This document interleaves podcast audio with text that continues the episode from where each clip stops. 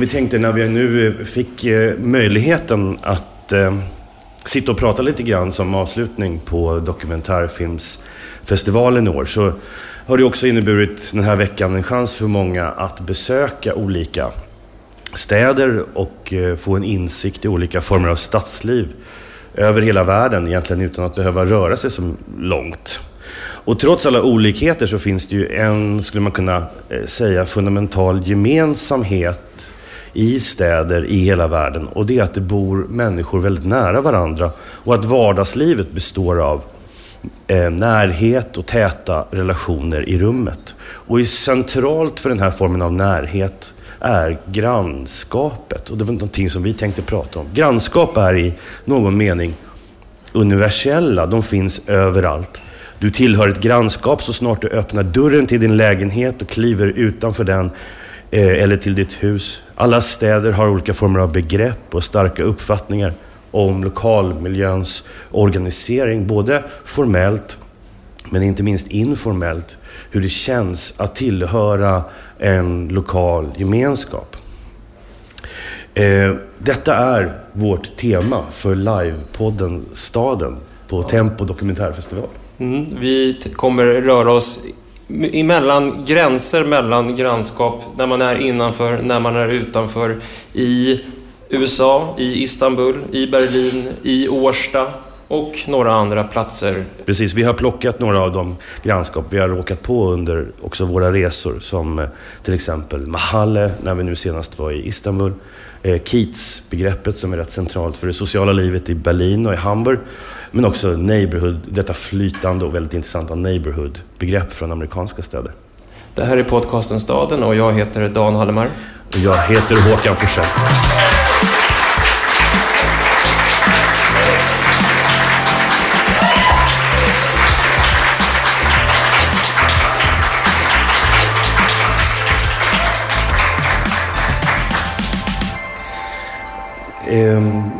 Under efterkrigstiden så blev det uppenbart att grannskapet, eller tänkandet omkring grannskapet, inte längre bara var en lokal egenhet som man så att säga som framföddes och producerades i enskilda städer, utan grannskapet blev en idé på export.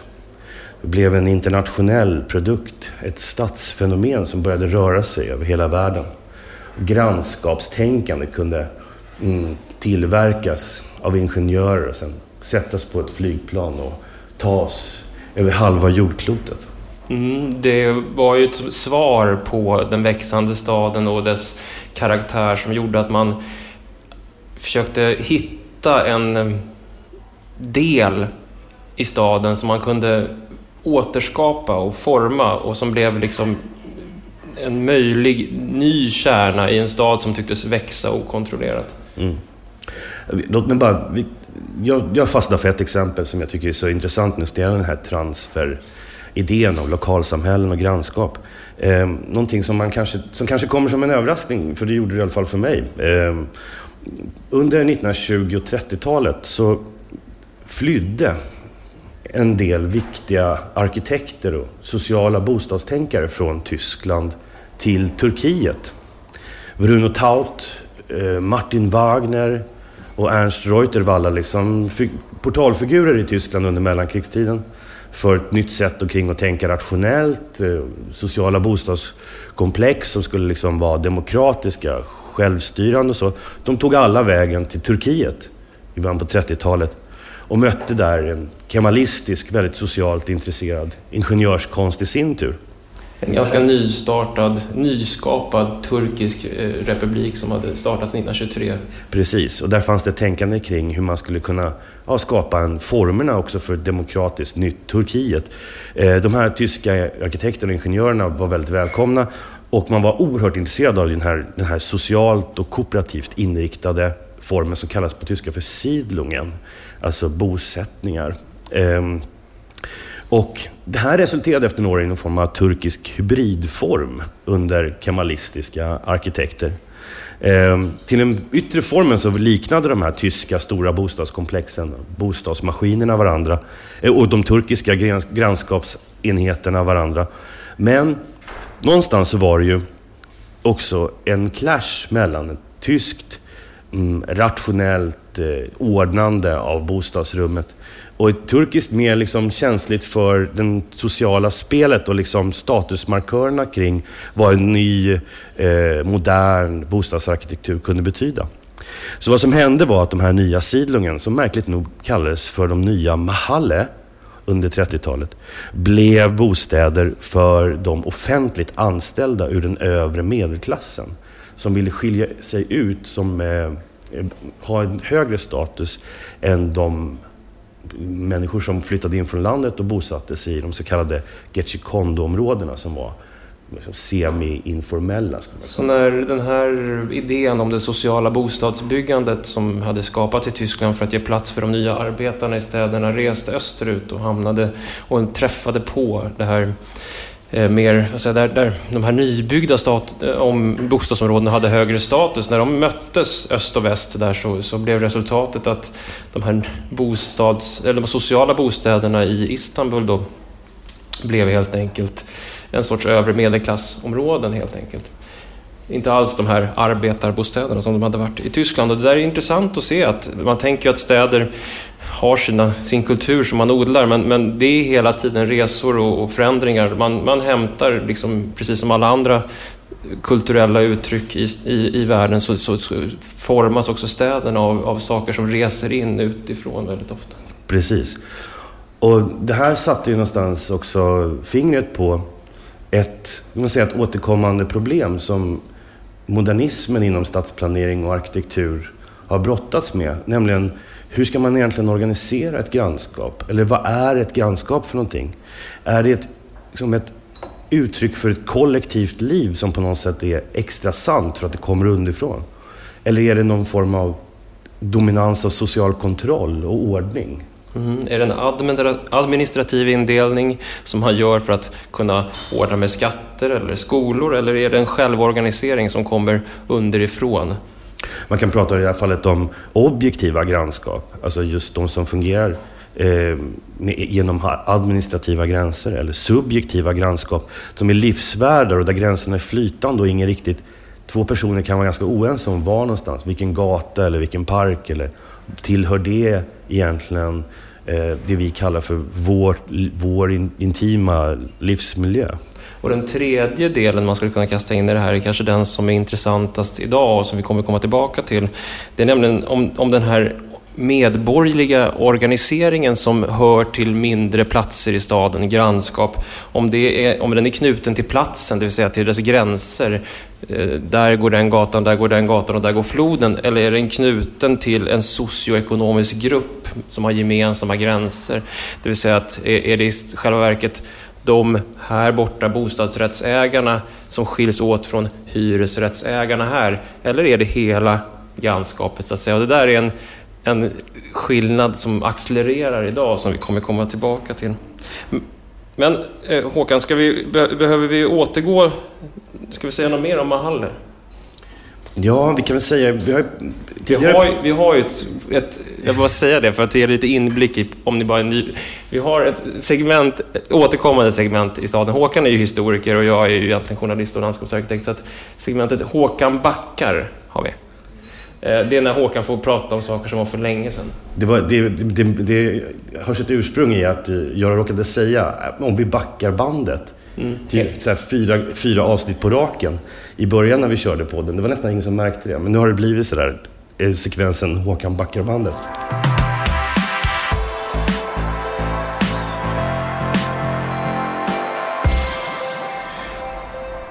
En mahalle. Det är arabiska eller turkiska och det betyder just kvarter eller grannskap. Det är idag den minsta administrativa enheten i en stad, i Turkiet till exempel.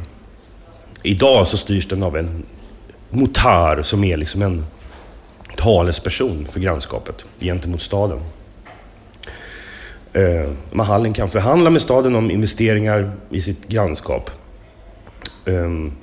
Och den har på det sättet en administrativ officiell funktion. Men dess historia är mer komplicerad än så, för den har också en väldigt stark moralisk dimension. Från början så var det tänkt att de här styrande, som då var ett äldreråd, som bestod av olika religiösa ledare i lokalsamhället skulle ha kontroll över människor och hur de betedde sig i grannskapet. Och också kunna vara beredd att liksom utdela vissa former av bestraffningar eller utesluta människor från att bo där om de betedde sig illa. Mahallen idag är den här mixen av social kontroll, administrativ enhet, också stark identitetsskapande. För att det finns en romantisk bild, inte minst i Istanbul, omkring Mahallen som någonting som samlade olika människor. Både etniskt, men inte minst att rika och fattiga skulle kunna bo tillsammans. Så att Mahallen hade liksom en karaktär som var både sluten i sin kontroll men öppen gentemot att man kunde få vara annorlunda. Det där var ju någonting som vi väldigt tydligt märkte när vi var i Istanbul. Jag vet inte om det var några av er som såg Imre Azem och Guy Gunays film som visades här under Skansbron för några dagar sedan. Men vi mötte i Istanbul en ganska stor sorg över hur Mahallen nu bitvis slås sönder och homogeniseras. Och dess tidigare kosmopolitiska karaktär försvinner. Och det märker man om man är i Istanbul och hör talespersoner för Istanbul som Orhan Pamuk, Nobelpristagaren till exempel, att den här homogeniseringen av det tidigare så kosmopolitiska Istanbul är en stor sorg som den här staden går omkring och bär på just nu. Mm. Och samtidigt så är det så att man vill ofta när man återuppbygger stadsdelar så liksom använder man sig av den formen som man nu tänker sig att den ursprungliga Mahallen också var byggd i, ofta i trähusstil till exempel. Och vissa kritiker har sagt att det handlar om att göra delar av det nya Istanbul som en teater för det kollektiva minnet. Alltså någonting iscensätts och spelas upp, men till stora delar så har det redan försvunnit ifrån vardagslivet. Just den här blandningen av människor och den här oerhört intressanta amalgameringen av slutenhet och öppenhet. Det är ju någonting med städer. Det finns en inbyggd konflikt i städer som är just den här relationen mellan staden och byn. Alltså alla vi som kommer ifrån små byar eller små städer vet ju att vi åkte och flyttade till staden för att slippa den här sociala kontrollen. Och samtidigt efter ett tag när man kommer till staden så söker man ändå upp någon typ av social gemenskap och kanske, som i det här med Hallefallen då, en sorts social kontroll som ändå finns en drivkraft att återskapa den här byn i staden. Att stora städer som växer ändå hela tiden strävar efter att bli många små byar. Det där är väldigt intressant för att det är precis det som är den återkommande kan man säga, konflikten i alla de här begreppen som vi diskuterar med Halle. Vi kommer att prata om det när det gäller Kiez också. Och det är ju någonstans, skulle man kunna säga att det är någon slags reaktion mot någonting som uppfattades som onaturligt när de stora industristäderna växte fram under 1800- och 1900-talet i Europa eller USA till exempel. Ja, det fanns inbyggt i den här okontrollerade tillväxten av städer under 1800-talet och in på 1900-talet ett sorts kaos. Där man kände att man saknade den här sammanhängande gemenskapen och när man saknade helt enkelt byn. Och det för över oss på det svenska exemplet som vi tänkte prata om här, nämligen Årsta på andra sidan vattnet här bara. Arkitekterna som mötte den här växande staden såg det som sin uppgift att återinföra en känsla av sammanhang i städer som tycktes ha förlorat sitt sammanhang hos de moderna medborgarna. Och jag ska ta och citera vad man skriver 1944 inför byggandet av Årsta centrum. Och då citerar jag arkitekterna Erik och Tore Alsén här. Den moderna storstadsmänniskan som i princip är hårt specialiserad behöver få kontakt med andra människor och andra intressen än de hon möter i sitt dagliga arbete. Denna kontakt kan hon ej få som passiv åskådare på en idrottsläktare eller på biografparketten där hon fortfarande är lika isolerad som i hemmet. Hon behöver ett komplement till den enskilda bostaden. med beaktandet av i synnerhet storstadsmänniskans vana vid själslig korvstoppning i alla former, reklam, skyltfönster etc. har fritidslokalerna förlagts mitt i vardagens för henne aktuella samlingspunkt, trafikknuten, buss- och spårvägshållplatserna. Det där är verkligen att lägga livet till rätta, skulle jag säga lite grann. Alltså, modernismen på något sätt, det där vill ju ha ett kontrollerbart grannskap, alltså som är någon slags, som är förutsägbart. Ja, det finns också en väldigt stark tilltro att man med rumsliga medel, alltså med arkitektoniska medel och stadsbyggnadsmedel, ska kunna forma det sociala livet. Alltså det sociala livet är ingenting som uppstår på en plats, utan det är någonting som man själv skapar utifrån de förutsättningar som människorna har. Och man började ofta väldigt snabbt också i Årstafallet prata om sociologiska undersökningar för att se hur det här fungerade. Och socialborgarrådet Yngve Larsson, som var folkpartist, skrev här också om Årsta då, att livet här får en mer mänsklig skala. Människorna lär känna varandra bättre och förutsättningarna för det demokratiska sinnelaget blir gynnsammare. Och det är också en sida av det här. 1944, det pågår ett världskrig. Idén om att städer ska kunna befordra demokrati istället för diktatur var en väldigt levande idé. Man hade sett hur en diktatur så att säga höll på att ödelägga Europa och delar av världen, så att göra någonting med staden som skulle vara ett motstånd mot det här var ju naturligtvis väldigt lockande. Det där har nästan blivit den vinnande berättelsen om välfärds-Sveriges gestaltning någonstans. Tänker jag mig. Ja, men det är det. Alltså det är liksom, det är den berättelsen som på något sätt man vidare förmedlar, som att det inte fanns någon konkurrens, eller så att det inte fanns någon annan, någon som utmanade det där. Och att i det här fallet, det är ju en offentlig planering, den är väldigt politiskt styrd. Det är ju liksom att genom form kunna fostra och forma människor på ett sätt som man berättar för dem är på det bästa sättet. Det är sant, men jag tror också att berättelsen efteråt har blivit mer homogeniserad än vad den var. För att jag läste vad Riksbyggens chef, som då byggde Årsta, sa om Årsta. Och då sa han så här: i Årsta centrum ska alla trivas, oavsett politiska, religiösa eller andra livsåskådningar. Det ska vara högt till taket och stor frihet, tolerans, hemkänsla. Så att det är inte så att... Det är någon slags folkhemsk Mahalle. Ja. Alltså, i Mahallen är det inte särskilt högt i tak. Där har ju snarare folk en ordentlig funktion att fylla. Mm. Men det är ändå den här tanken att man är som en organism där alla fyller i någonting. Ja, men det är en sorts kombination av allt det där goda i staden, tolerans, blandning, kombinerat med att man vill skruva in det i en sorts förutsägbarhet. Så det är en sorts förutsägbar tolerans. Alltså det var det oförutsägbara som man ville utesluta, så att säga. Det vill säga att man ville ha toleransen och blandningen, men man ville kunna, så att säga, det är som om du tänker dig, alltså det är som att bygga en damm uppe i Suorva i Norrland. Du har en älv, men du behöver en damm för du måste kontrollera energin och använda den på något sätt. Så, och det där är ju ingenjörskonstens kärna på något sätt, att kontrollera det okontrollerbara på något vis. Jag har hittat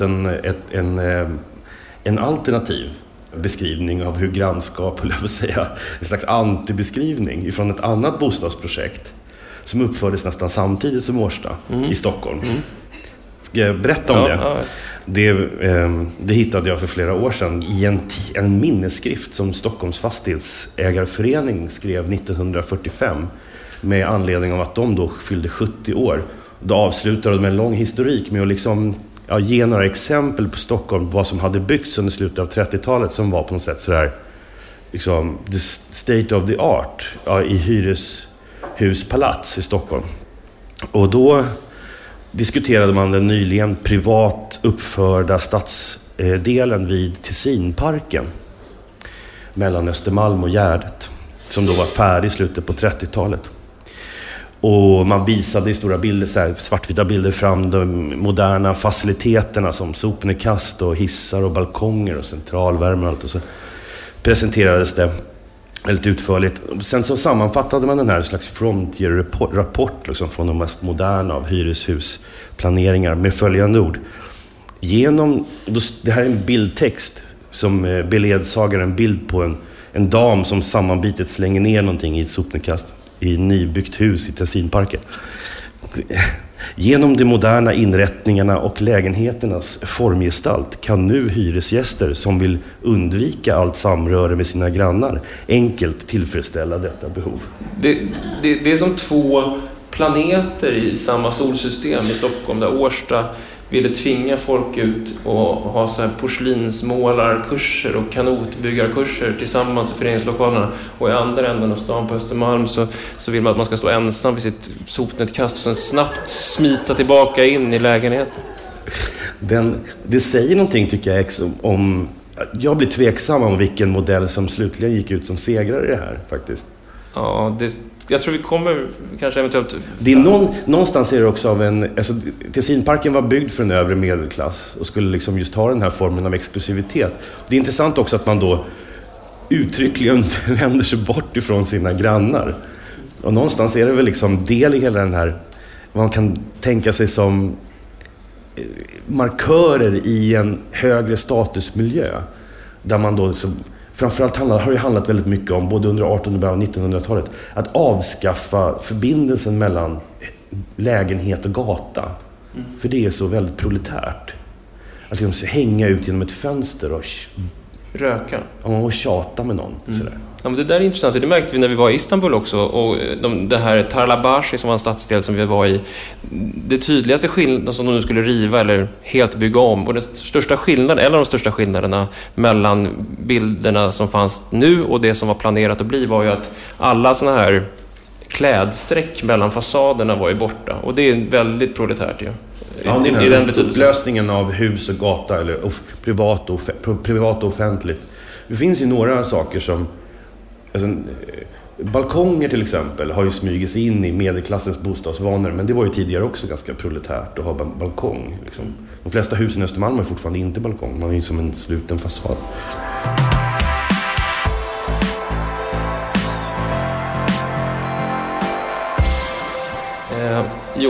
Det som är fascinerande då på ett sätt med modernismens planering, efterkrigstidens planering, är ju hur man tänker att rummet formar oss. Det är det som påverkar. Det är sopnedkastets placering eller föreningslokalens plats precis intill busshållplatsen. Men man kan ju faktiskt tänka sig det precis motsatta, eller Håkan? Att ett socialt liv formar det rumsliga livet, så att säga. Just det sociala livet är själva utgångspunkten för grannskapet. Jag tror att definitivt tror jag att det kan fungera på bägge sätt, och att det kan finnas en så stark önskan att formulera de sociala värdena i ett rum, så att det blir de som man liksom utgår från för att sedan bestämma olika former av gränser. Vi tänkte uppehålla oss lite grann vid ett begrepp som, om ni har säkert flera av er varit i Berlin eller i Hamburg och känner igen det, för det dyker upp som just ett kodord för var man befinner sig någonstans, och det är det tyska begreppet Kiez. Och Kiez betyder ju just kvarter eller grannskap. Det har en äldre betydelse eftersom det är så många såna här tyska slangord egentligen är ett slaviskt ord. Från Kieza kommer det, och det betyder ju hus eller någon slags hyttliten stuga, tror jag. Och under äldre tid så var det också en beteckning för just en slags serviceareal i små byar eller i städer. Idag så är uttrycket präglat av att det är ett bostadsområde, ett slags utvidgat bostadsområde, ett kvarter kanske, eller flera kvarter, med en speciell social infrastruktur. Så det är liksom just den sociala infrastrukturen som är det viktiga. Kiez-begreppet är inte någon förvaltningsbegrepp som typ Mahalle är, utan det är uttryck för en rumslig gemenskap med invanda träffpunkter. Alltså det finns skolor, det finns kaféer, restauranger, det finns liksom stället där du tvättar kläder, en mängd olika former av inrättningar som alla har det gemensamt att man träffar folk mer eller mindre ofrivilligt som också håller till i det här kiezet. Det är väldigt mycket idag knutet till en gammal europeisk kvartersmiljö, inte minst just i Berlin. Tidigare så hade det också i början på 1900-talet en annan koppling, och då användes det i samband med prostitution. Alltså att de prostituerade hade sitt kiez, vilket var som en slags liksom sträcka som man gick för, där man hade sina kunder, där man sålde sig och sina tjänster.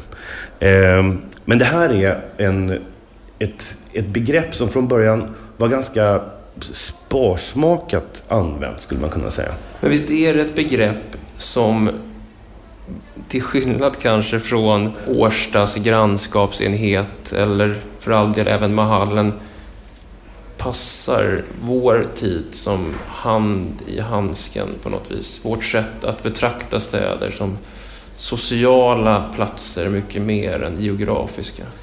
Det är definitivt. Det skulle jag säga att det har liksom gått ifrån att vara en ganska mer eller mindre icke-användbart begrepp till att bli helt centralt. Inte bara för människor som bor som känner stolthet över att bo i ett område och vill namnge det, utan också för att marknadsföra delar av städer. Just i Berlin, som har blivit en sån turist och liksom metropol, och framförallt bland unga människor, så är det liksom det som har blivit det största attraktiviteten i att vara där idag. Den är liksom övermättad på kiez-upplevelser, det vill säga kvarter och bostadsområden som ska ha den här speciella atmosfären som sticker ut lite grann, och sin speciella edge. Så helt klart är det liksom ett socialt begrepp som har börjat färga av sig på en rumslig uppfattning. Och det här är, från början så tror jag att det handlade mycket om en känsla av att bli sedd och igenkänd. Alltså att man ville värna om sitt kiez för att man ville ha ens liv skulle ha en identitet där. Man ville bli bli igenkänd bland andra människor. Att som nyinflyttad till exempel lägga ner en massa arbete på att bli stammis känner man ju igen. Alltså att bli hälsad med ett leende och erbjudas en plats och ett café och så här, ett bibliotek, och så hejar man på någons. Oerhört viktig bit i att vara människa i en storstad. Och kiez anspelar ju på någonting som vi pratade om tidigare, nämligen att det här är en bystruktur som man åkallar i storstaden. Så det är det lilla sammanhanget, det begripliga sammanhanget. Det är till och med man är välkomnar den sociala kontrollen. Så att någon som säger så, din man kom ju hem rätt sent igår, alltså, vad höll han på med för? Och då nästan så att man känner att ja, men det är så här, nästan på att de kliver över min tröskel liksom, för de som bor där. Samtidigt som det är ett väldigt användbart begrepp för att liksom lansera någonting som både intimt och häftigt och fullt med hemligheter som just de boende själva bär på i sin miljö. Det är ju, om man vandrar så att säga vidare från kiez och över till det amerikanska neighborhoods, så det som jag tycker är intressant att kika på här när det sociala livet börjar utmana det geografiska avgränsningen av ett grannskap. Det vill säga,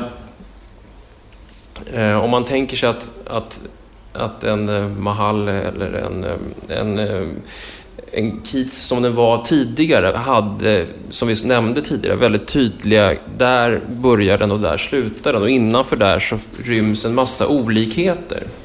Så finns det ju en rörelse här nu som inte minst är tydlig i det amerikanska neighborhood-begreppet, att man börjar bli mer och mer angelägen att utesluta delar av grannskapet för att de inte passar in i den här idén om den by som jag vill tillhöra. Den som tidigare var geografiskt avgränsad kanske nu kommer delas upp på något annat sätt. För det är ju ändå, nu ska jag inte idealisera det traditionella neighborhood-begreppet, men en gång under mellankrigstiden så fanns det väldigt starka försvarare för att det amerikanska neighborhood-konceptet hade särskilda etiska värderingar laddat i sig, som just är precis alltså motsatsen till den utveckling du nu är på väg att skissa.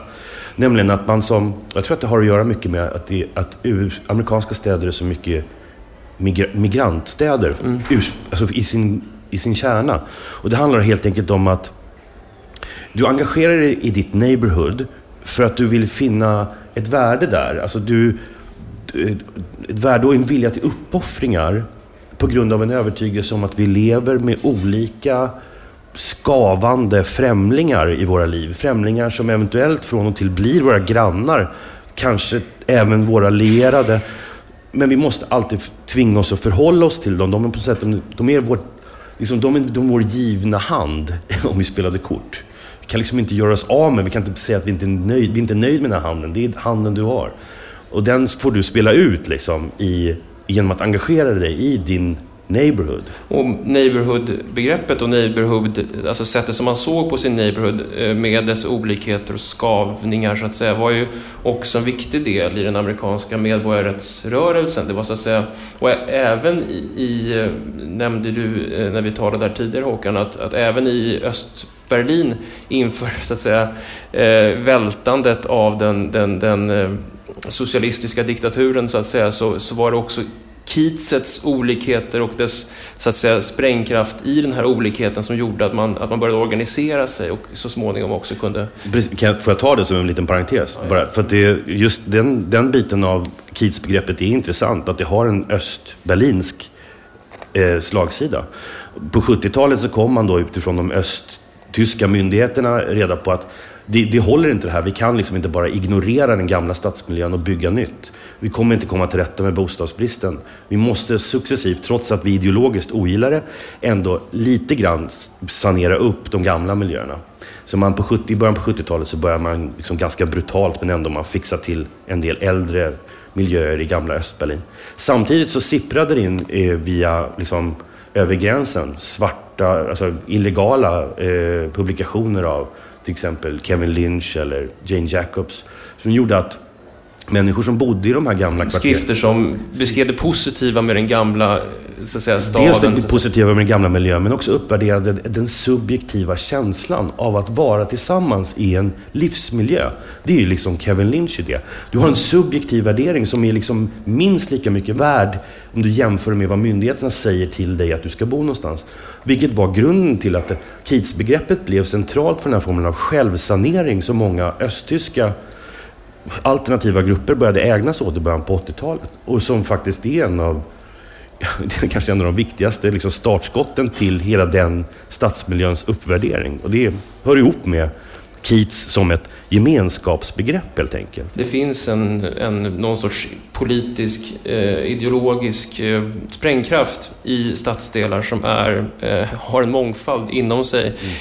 Medan stadsdelar som kanske är mer homogena kanske inte riktigt alltid har den sprängkraften. När man då tittar på hur neighborhood ser ut idag så stöter jag på en intressant forskning som jag snart kommer att återge. Men jag skulle börja med att prata om Spike Lee. Spike Lee, den amerikanska filmregissören, var ju en av de som i filmmediet var en av de första som lanserade begreppet gentrification. Jag vet inte om ni minns scenen i Do the Right Thing när Mookie har köpt ett par nya vita sneakers och John Savage spelar en nyinflyttad vit man i den här svarta stadsdelen som har en cykel, mycket också väldigt typiskt att han har en cykel för det är ingen annan människa som cyklar där överhuvudtaget. Och han åker in med den här cykeln i stadsdelen i Bedford-Stuyvesant och kör över Mookies nya vita sneakers så de blir smutsiga. Jag vet inte om ni kan se den här scenen framför er, men i vilket fall som helst så gör det här Mookie fullständigt galen. Och vilket slutar med att han står och skriker fuck gentrification. Just för att han ser hur den här vita cyklisten, herregud människan åker cykeln, håller på att börja ta över grannskapet. Men för ett år sedan så höll Spike Lee ett ganska uppmärksammat tal på en arkitektskola i New York där han pratade om hur hans grannskap hade förändrats de senaste 20 åren. Och då säger han bland annat så här: vänd då till de, ja, ungefär de här John Savage-typerna på cykel. Du kan inte upptäcka det här. Vi har varit här. Du kan inte bara komma och ha det för dig själv. Sen ställer han den retoriska frågan: vad kallar de Bushwick nu? Publiken svarar East Williamsburg. För i helvete, säger Spike Lee. De där mäklarjävlarna byter namn på platser hela tiden. Och det är så grannskap nu förändras. Från att ha varit geografiska enheter, Bushwick, till att bli New Williamsburg West och så vidare. Det, bara för att återvända då till det här, mitt Kiez-exempel, för att jag gick igenom en slags intervjusamling med gamla östberlinska invånare som just blev tillfrågade för så använder ni begreppet i Friedrichshain, använder ni begreppet Kiez som eran livsmiljö? Så, nej, vi sa alltid gatan vi bodde på 70-talet och sådär. Eller möjligen kanske kvarteret eller sånt där. Och sen så när de började prata om hur stadsdelen hade förändrats idag, så visade det sig att det fanns en massa distinktioner som det här äldre paret gjorde helt plötsligt. De pratade om syd-Kiez och nord-Kiez, och liksom som att de hade börjat dela in sin gamla stadsmiljö i olika kategorier. Alltså där i syd-Kiez var det lite jobbigt för det var ganska mycket kriminalitet, medan det var finare där och i norr, och gjorde liksom helt enkelt distinktioner med hjälp av begrepp som de tidigare inte hade gjort. Så att det kom också, de har sugits in i en form av retorik omkring stadsförändring. Det där för mig in på den här forskningen jag pratade om. Det är en forskare som heter Jacqueline Wang som har studerat Philadelphia. Och hon har egentligen bara bett medborgarna i ett grannskap att rita gränserna för sitt grannskap. Var börjar och slutar ert grannskap någonstans? Vad är... och har då ganska enkelt kunnat se att de som har bott där länge definierar på ett sätt och de som är nyinflyttade definierar på de andra, och de som är svarta definierar på ett sätt och de som är vita definierar på något annat. Och hon skriver så här att hur de definierar grannskapet beror på huruvida de känner att de passar in i den identitet som en plats har, och huruvida deras strategier handlar om, alltså antingen om de passar in i den identiteten eller om de vill utesluta eller inkludera andra delar av grannskapet för att få dem att stämma överens med deras egen personliga identitet. Mm. Det är alltså en fråga om, identifierar jag mig med hela det här området eller vill jag ta bort vissa delar av dem för att de inte stämmer överens med mig? Är de en del av en bestämd geografi eller utformar de geografin genom att applicera sig själva på omgivningen? Genom att så att säga bli en sorts lackmuspapper för vilka delar av omgivningen som de hör till. Och då visar det sig, om man då såg de här ritningarna som var gjort, så var genomgående de nyinflyttade och de vitas områden mycket mindre. De hade många olika namn, de hade ovanliga gränser som inte alls var gator eller floder eller spårvagnar eller någonting sånt där. De drog upp gränser mot där de tyckte att brottsligheten var lite högre, de drog upp gränser mot där hyresrätterna var fler och så vidare. Medan de svarta och de som hade bott där längre hade väldigt enkla inriktningar som var den gamla geografiska inriktningen.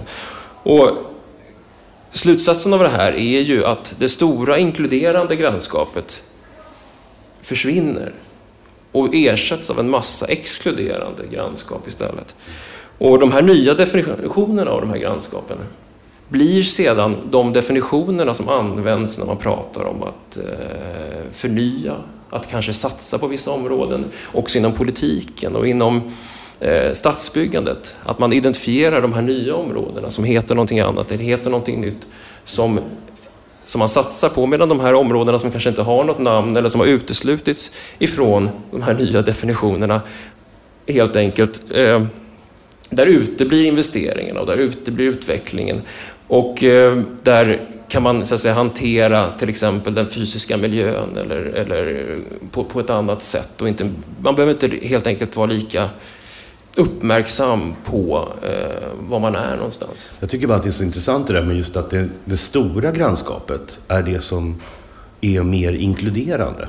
Och det är just när man liksom, när grannskapet börjar liksom spjälkas upp och differentieras ner och få liksom olika nya beteckningar som uteslutsmekanismerna kommer. Det är som att, om man ska ha en blandad miljö så känns det som att det tjänar på att inte ha ett distinkta namn. Och liksom kanske inte heller distinkta gränser, utan just var liksom en stor enhet, som en stor tunna man kan liksom slänga ner saker i på ett modigt och frikostigt sätt. Istället för att liksom just lista upp det, vad de skulle innehålla för någonting.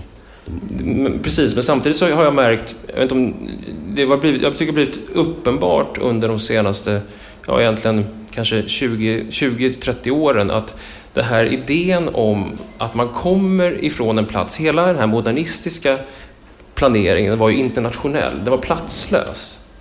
Och platser har blivit viktigare att definiera, var man kommer ifrån. Och där har ju, det kan ju bero på flera saker. Det kan dels bero på det jag beskrev precis nyss med den här forskningen, att jag vill identifiera mig med de som är som jag, som bor i samma stadsdel och som håller oss till den här delen av staden som inte är där. Men det kan också ha att göra med ursprung som handlar om att jag förstår att jag till exempel är utanför. En musikrörelse som är helt besatt av, och som ju kom på slutet av 80-talet, början på 90-talet, som är helt besatt av platser, är ju hiphopen. Mm. Det är den sista bastionen för postnumret. Jag vet inte om ni har märkt det, men ingen av oss andra människor använder postnummer längre. I stort sett inte, men ibland skickar man något brev.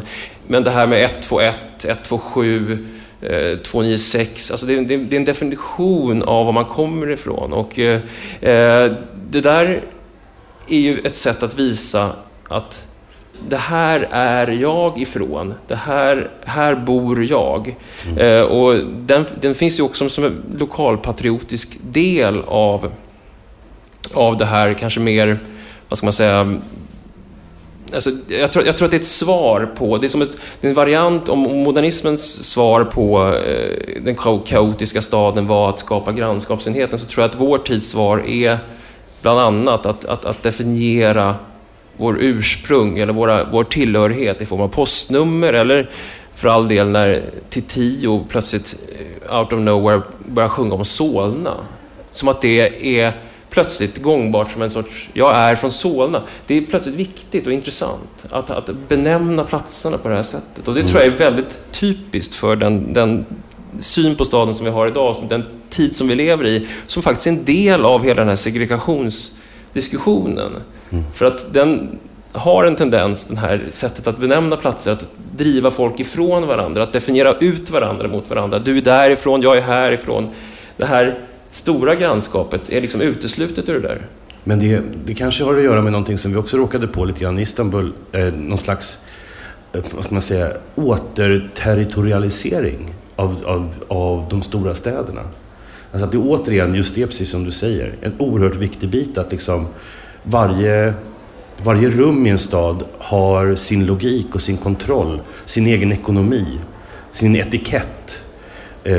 Och det är ju definitivt en väldigt lång resa, skulle man säga. Det är ju liksom en lång resa bort ifrån den där vi började, nämligen där de lokala livsmiljöerna och grannskapen var som liksom blysättningar som man kunde liksom skicka runt över hela världen och som kunde anpassas var som helst och alltid liksom var goda och inkluderande.